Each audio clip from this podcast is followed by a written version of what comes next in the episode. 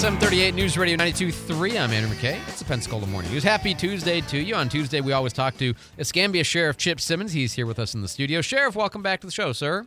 Good morning, Andrew. How are you guys? Well, we're all sick, so I hope you're not sick after that. We're trying not to make you. Well, not at the moment. I know. You're a healthy man. You'll be fine. You guys have been chasing a lot of cars lately. That seems to have been a pattern over the last week or two, yeah? Yeah, we've been kicking butt, not literally, but we've been, unless they strike us first, that's not a good thing. But, yeah, we have had a couple of car chases. We get behind these people, they're stealing cars, and then they're driving like maniacs, and so we got to stop them as quickly as we can because if they get too high speeds or in certain areas, then we don't chase in that circumstance. In these we do. I mean, people are sometimes reluctant to believe that criminals adapt to law enforcement tactics, but we know they do, okay? Are these people who are driving crazy in cars, is it because they're just crazy, or is it because they believe, which used to be more true than it is today, that you will call off the chase because it's unsafe, that they can get away by going fast? Well, we know that is the case because we know that they talk to us about that after we chase them. And we say, I thought y'all can't chase. Well, what are y'all doing? Or I want to talk to your sergeant. We've had people complaining on us because we weren't supposed to be chasing them. You've had people in car chases want to talk to a supervisor because they think you're in violation of the policy that allowed you to arrest them. That's correct. You're not supposed to chase me. Now, for just traffic, they're correct. We don't want to put this out, but when they're stealing cars, and what we know is that what we have seen is that they're stealing cars and they're committing other crimes with these stolen cars. It's not just they were joyriding once or twice here, but they're stealing cars, they're hiding these cars, and then they were using them for drive-by shootings. So we've relaxed our pursuit policy within state guidelines, obviously. I'm allowing our shift lieutenants to determine whether it's safe to pursue. And I also tell them if you can pursue, you can stop it as quickly as you can, which means, you bump them a little bit, spin around a little bit, and then we can get them. Yesterday alone, the day before yesterday, the night before yesterday, we had a car chase. We bumped him a little bit. He helped us out by running off the road because we're not great drivers. And then we found two stolen guns in that car. So, and one of them was a long gun, like an AR-type gun. So I think that what you're seeing is a sheriff's office, a law enforcement agency that's serious about taking these criminals off the street and doing a great job of it. And as you've said, you know that the stolen cars particularly are higher than just otherwise likelihood connected to felony crimes of violence often. And so, you're acting in response to the fact that there's an anticipated connection between what they're doing and the other stuff that we've got to stop, right? I mean, it makes sense to me. So you had the one where he drove off the road after he got bumped a little bit. Is that the same story in the other ones where it's kind of, you chase them, you bump them, you pit them, they're done? Because usually we have a couple deputies there, and we pit them and spin them a little bit. We're able to catch them in short order. And again, a lot of times we get drugs in those cars. That's why they're running. They're running for a reason. And what we saw last week was we had two car chases at the same time. I don't know if I have notes on it right now, but it's something to talk about because we had two people go into car dealerships and try to do test drives, and then they're getting out and they're just keeping these cars. And so we had two chases at the same time, and we were able to catch both of the cars.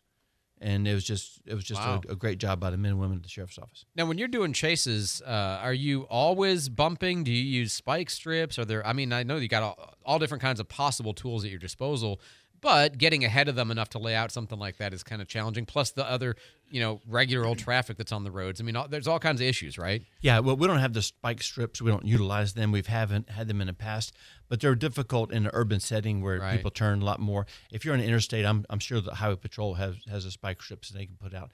Our method, if you notice, we have we call push bumpers on the front of our cars to keep our cars from getting too damaged. And it also allows us to, and this, there's an art to this. We train this. This is not something we just, hey, just bump them. There are rules associated with it. And typically it's done at a obviously a slower speed.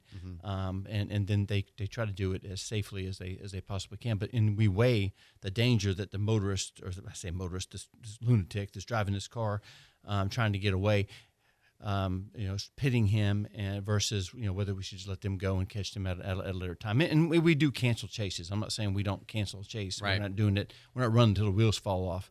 But what I told them, the real big change is if we can chase them, we can bump them. And so we're going ahead and bumping these cars and getting these bad guys off the streets. And like, how much of your budget comes from the repair? Like, it has to go to the repairs of these cars because you can't have them driving around damaged, even if the damage is lighter because it's done with the, you know, the grill device or right. whatever. But, you know, I assume you got, you know, fleet constantly under repair for bumps, dings, and, you know, whatever from this stuff, right? Well, we do. We have, in fact, we had a meeting just yesterday. I've allocated some more overtime so that they can fix it. And most of it's superficial stuff, but it yeah. is a cost to fix this, you know, these bumpers. But again, I'm as a resident of Escambia County, I want my law enforcement agency to take these bad guys off the street. And if it means that our tax dollar goes to repairing a bumper, well, then we'll have the shiniest bumpers in the state. Right, I get that. We're talking to Sheriff Chip Simmons from Escambia County. You also had kind of an odd case where you had somebody walk off of the road camp. And, you know, the road prison, for people who aren't familiar, this is people who are, I mean, they're late in their sentence. They've qualified for this. They're low-risk offenders. They're doing the work that, I mean, they're doing work, which is an activity, which is right. outside. There's, like, all of these advantages, but people still walk off of the road camp crews sometimes, right? Yeah, the road prison is people that are at a certain level of crime, and yeah. usually well, those that are less than a year in prison. And so they voluntarily go. They don't have to go. They go to the road camp, and sometimes they work on at the camp. Sometimes they go out in road crews, and they get extra game time so that they can get out a little bit earlier. And you can get to work outside. In many cases, you learn a skill, you mm-hmm. know, the like road paving and that sort of thing. You might be able to get a job somewhere else. And so the citizen might not relish, you know, taking the weeds out of the drainage ditch, but compared to being incarcerated, I mean, that's vacation. Yeah. Yeah, and you get extra food there, too. There's a certain calorie intake that there's requirements to people that are in work-type environments.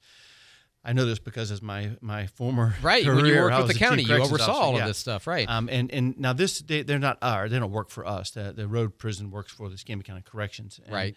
But they called us and said, hey, they had a guy that walked off for the road camp. Again, this happens probably once every 2 years or so. Yeah. And again, it makes you wonder why you couldn't wait a couple of months. You can't just work this thing out. I'm trying to remember when I toured up there, what I remember them saying is that the guys who walk off, it's sometimes because they got a message from the girlfriend and it's home drama, and they have impulse control to begin with, which is why they're criminals a lot of times. And so, you know, something put them on tilt and they just had to deal with it right that moment. Is that the kind of thing you see, even when it is fairly rare, but is that the kind of thing? It's not typically so much that they're trying to escape and be on the run or something like that.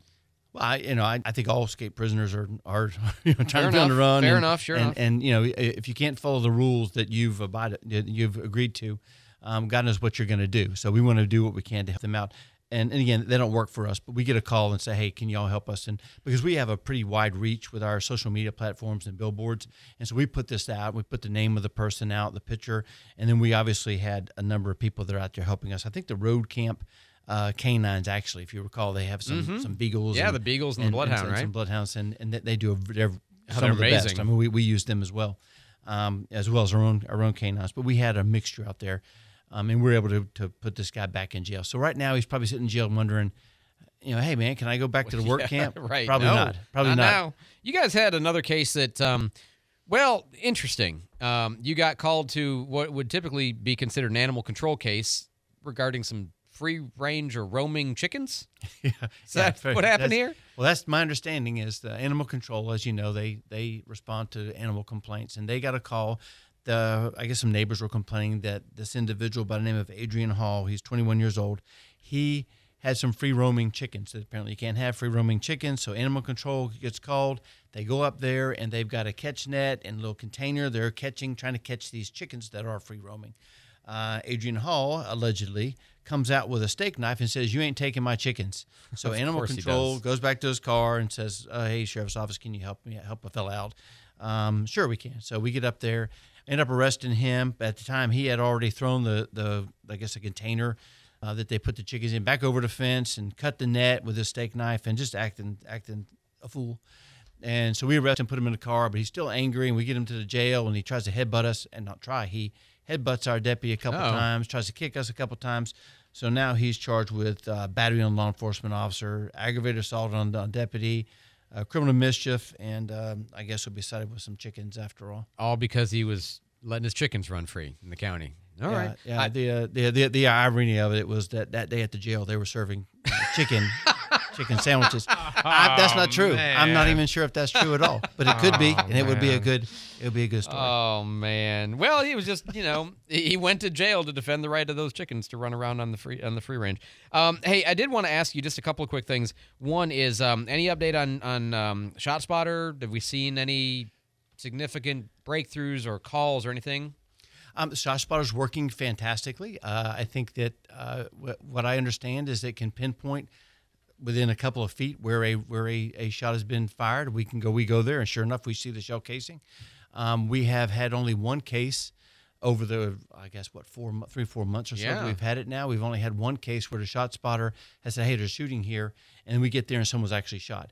If you recall, we talked about that a month or so ago. People trying out the guns and that kind of stuff. Yeah, there were some people. We had, in fact, the last one they were playing me. It was a single shot in a wooded area, and that was one. I mean, so I'm not sure what they were trying to do, but we've not had any other reported incidents of. I'm not saying it's reducing crime. It's too early to tell. Right. But I can tell you that it's working exactly how it's supposed to be working. We're getting the call immediately. It's helping us to retrieve evidence. We just haven't had. We've only had one case where it was actually needed. Are you telling me that the technology that picks up gunfire sounds, you're not having any reports? Oh yeah, that's me, it's right? A different kind of report. Jake doesn't even want to laugh at. I'm sorry, I'm lost. What happened? Report means sound of a gunshot. Yeah. I didn't know that. Yeah, it's just too. I'm just gonna move on here. Please. I'm sorry, Sheriff. I'm a little under the weather, so the filter's a little bit thinner. Sheriff. Right now, people are changing the radio station. Like I've had enough. We got nowhere else to go. I have enough of this clown. They're like mayonnaise in the Officer and Gentleman. We would if we could. Sheriff Chip Simmons, always a pleasure, sir. Thanks for stopping by, and we'll talk to you again next week. All right, take care.